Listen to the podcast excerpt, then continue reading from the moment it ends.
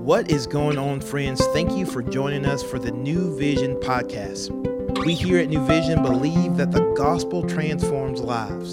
So we're going to take an opportunity to open up God's word and see what he has to say so that we can take the best next step to become more like Jesus. Hey, church family, this is Brad White, men's pastor here at New Vision. I'm excited to be with you today for our podcast. We're going to be in Mark chapter 14, verses 12 through 25, and I'm going to be reading from the NIV. The heading says The Last Supper.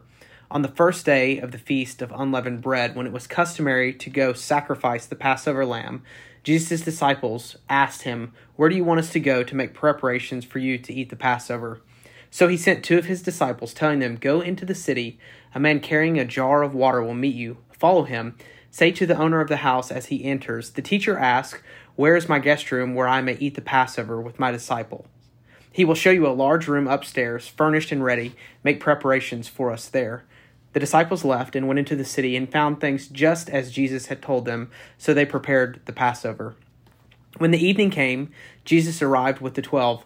While they were reclining at the table, he said, Truly I say to you, one of you will betray me, one who is eating with me. They were saddened, and one by one they said to him, Surely you don't mean me. It is one of the twelve, he replied, the one who dips the bread into the bowl with me. The Son of Man will go just as it is written about him. But woe to that man who betrays the Son of Man! It would be better for him to have not been born.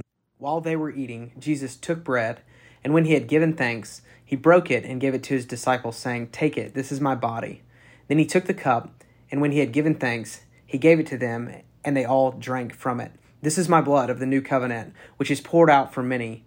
He said to them, Truly I say to you, I will not drink it again from the fruit of this vine until the day when I drink it anew in the kingdom of God. So there's probably a thousand different directions that I could go with this scripture. There's just so much amazing stuff here. But after reading it several times, the thought that kept coming up was just an awe of God and how He will weave things together to write this bigger story. This is a text that I've read a ton of times before, but really for me, this moment where I really understood it at a deeper level happened when I was introduced to a book called The Seven Feast of Israel, written by a Reformed Jew by the name of Zola Levitt. I'm going to pull from his book because I think it's going to help us to have a better understanding of what all is going on in these verses. So God created these seven feasts to be held each year, and the children of Israel would celebrate these feasts on a specific date with specific instructions on how they should properly observe and follow each one of the feasts. Moses was the person who received the instructions while on Mount Sinai, and you can read about that in Leviticus chapter 23 really the big picture for us is just being reminded that Jesus was a Jewish man, so he would have followed each one of these feasts. The text that we just read is taking place when Jesus is celebrating the Passover. And then it also mentions the Feast of Unleavened Bread. These two feasts he would have celebrated on his last night on earth prior to his resurrection. So, what we see here listed as the Last Supper, we also know it as Passover. Passover was a festival that happened at the beginning of the spring. In Leviticus 23, verse 5, it says this On the 14th day of the first month, in the evening, is the Lord's Passover. So, Passover, of course, is where the children of Israel were freed from slavery, and then the angel of death passed over them as they were able to walk out the freedom that God had for them. The details of Passover and how Passover was to be celebrated can be found in Exodus chapter 12 if you want to read more about that. What's really cool is God's calendar is a lunar calendar. So it's based on the phases of the moon rather than the Earth's revolutions around the sun. Because of this, Passover always falls on a full moon, the first full moon of spring to be specific. So the Passover celebration, it's really all about salvation. On this day, the lamb's blood was spread over the children of Israel's homes to mark their home for safety from the angel of death so that it would pass over them. And for us, it's a reminder of the salvation that we have from sin, that Christ, his blood, was poured out for us so that death would pass over us. So it's no coincidence that Jesus, as the Lamb of God, was sacrificed on Passover. On verse 12, it starts off and it says, On the first day of the feast of unleavened bread. So, the feast of unleavened bread is one of the seven feasts that the children of Israel were following. And so we see Jesus is following the feast of unleavened bread in this verse. In Leviticus 23, verse 6, it says, On the 15th day of the same month is the feast of unleavened bread unto the Lord. Seven days you must eat unleavened bread. So, unleavened bread was a representation of a life without sin. Eating unleavened bread for seven days was a symbol of walking a holy walk and walking a walk that would honor the Lord. See, leaven represented sin all throughout the Old Testament. The apostle Paul actually comments on the feast of unleavened bread in 1 Corinthians chapter 5 verses 7 through 8. He says this, your boasting is not good. Do you not know that a little yeast leavens the whole batch of dough? Get rid of the old yeast, so that you may be a new, unleavened batch, as you really are. For Christ, our Passover lamb, has been sacrificed. Therefore, let us keep the festival not with the old bread leavened with malice and wickedness, but with the unleavened bread of sincerity and of truth. I want to read you an excerpt from Zola's book talking about the Feast of Unleavened Bread because he describes it so well. It says this In the New Testament, Jesus' body is the unleavened bread. Jesus is described as the bread of life, and he was born in Bethlehem, which in Hebrew means house of bread. When the children of Israel were wandering in the wilderness, God fed them with manna from heaven. And today we as believers are fed by the bread of life. The very piece of bread that is used in this Jewish festival is a picture of our Lord. It is unleavened bread that has stripes on it. By his stripes we are healed, and it's pierced, they shall look upon him whom they have pierced. And of course, it is pure without any leaven. His body was without sin the Passover ceremony of breaking and bearing and then resurrecting a piece of the bread, specifically the middle piece of bread, which represents the Son, the second part of the Trinity, quite obviously represents the gospel in the midst of this Jewish Passover celebration. God performed this exact ceremony with the burial of Jesus, our precious piece of unleavened bread, and more importantly, he performed it on the exact day of the feast. Once again, the required feast was fulfilled in a remarkable and unmistakable way.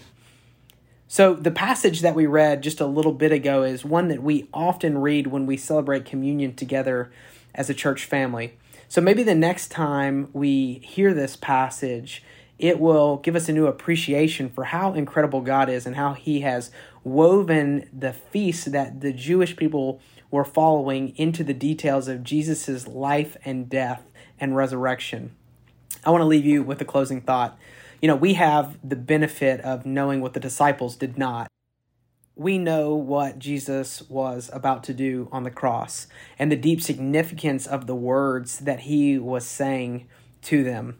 See, his thoughts and his ways are so much bigger than ours. It reminds me of Isaiah 55 9, which says, For as the heavens are higher than the earth, so are my ways higher than your ways and my thoughts higher than your thoughts.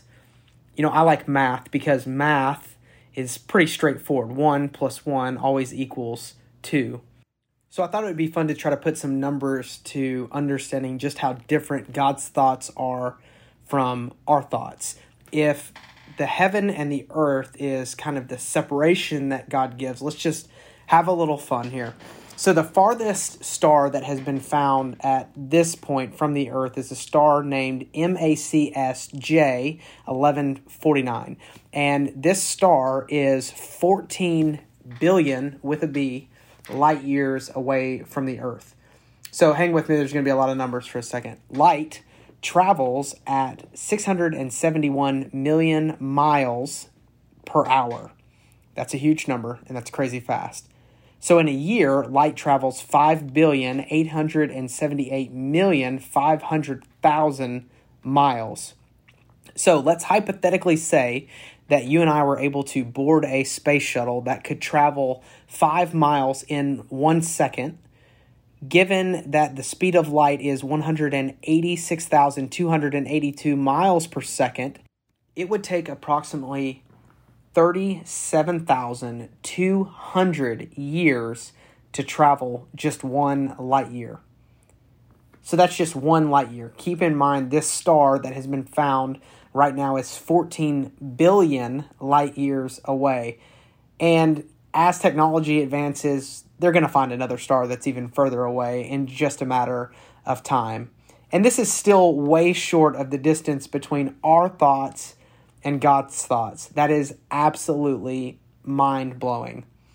So one day, I believe that we'll have the whole picture of how God has woven together every bit of our story, every bit of His story, every bit of the hard times and the good times, and we'll see how all of that comes together. But for now, I think we just stand in awe. My hope is that with just a little bit more clarity and a bit more perspective from Zola's book, it's helped us to understand just how incredible Jesus' death, burial, and resurrection are, and how they tie back to the Old Testament, and how God has continued to fulfill the promises that He has made to the children of Israel, and He's fulfilled the promises that He's made to you and I. We serve a God that so beautifully molds all things together with an intense purpose. And this God, who is so much greater than we are, chose to come down and to spend his life living amongst a people who would reject him, to die a death that he didn't deserve, so that one day you and I could have right standing with him by putting our faith and trust with him. How incredible is that? I hope today that you take a moment just to stand in awe of how big and how great our God is. Let me pray for us. God, thanks for this time that we've had to be in your word. We thank you for the truth of it, and we pray that we'd be impacted because of it. God, you are incredible. Today, I pray that my friends would be reminded of just how big, just how good, and just how purposeful you are. In your name we pray. Amen. Thank you for joining us today for the New Vision podcast. We hope that you have heard a word from the Lord and that you can better walk today in light of God's word. To find out more information about New Vision, we would love for you to follow us on Instagram at New Vision Life or look us up online at newvisionlife.com. And as always, we look forward to seeing you tomorrow.